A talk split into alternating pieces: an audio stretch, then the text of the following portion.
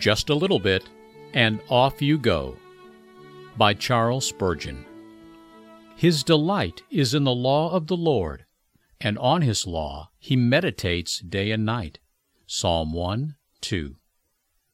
Do not many of you read the Bible in a very hurried way?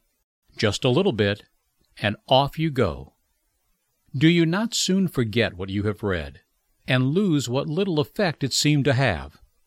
How few of you are resolved to get at its soul, its juice, its life, its essence, and to drink in its meaning? Well, if you do not do that, then your reading is miserable reading, dead reading, unprofitable reading. It is not reading at all. The name would be misapplied. May the blessed Spirit give you repentance concerning this thing. Meditation and careful thought exercise us and strengthen the soul for the reception of the yet more lofty truths. We must meditate, brethren. These grapes will yield no wine until we tread upon them. These olives must be put under the wheel and pressed again and again, that the oil may flow therefrom. In a dish of nuts, you may know which nut has been eaten by a worm, because there is a little hole which the worm has punctured through the shell. It is just a little hole, and then inside there is the living worm eating up the kernel.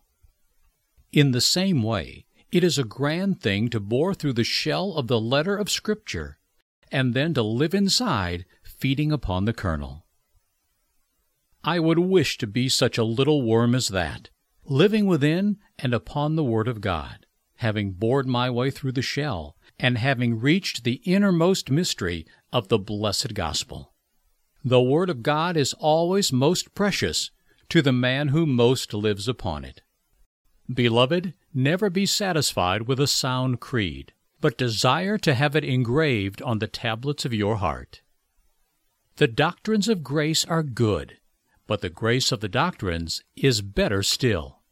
See that you have it, and be not content with the idea that you are well instructed, until you so understand the doctrine that you have felt its spiritual power.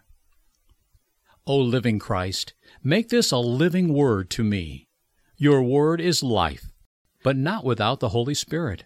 I may know this book of yours from beginning to end, and repeat it all from Genesis to Revelation, and yet it may be a dead book, and I may be a dead soul. Oh, cling to Scripture. Scripture is not Christ, but it is the silken clue which will lead you to Him. Follow its leadings faithfully.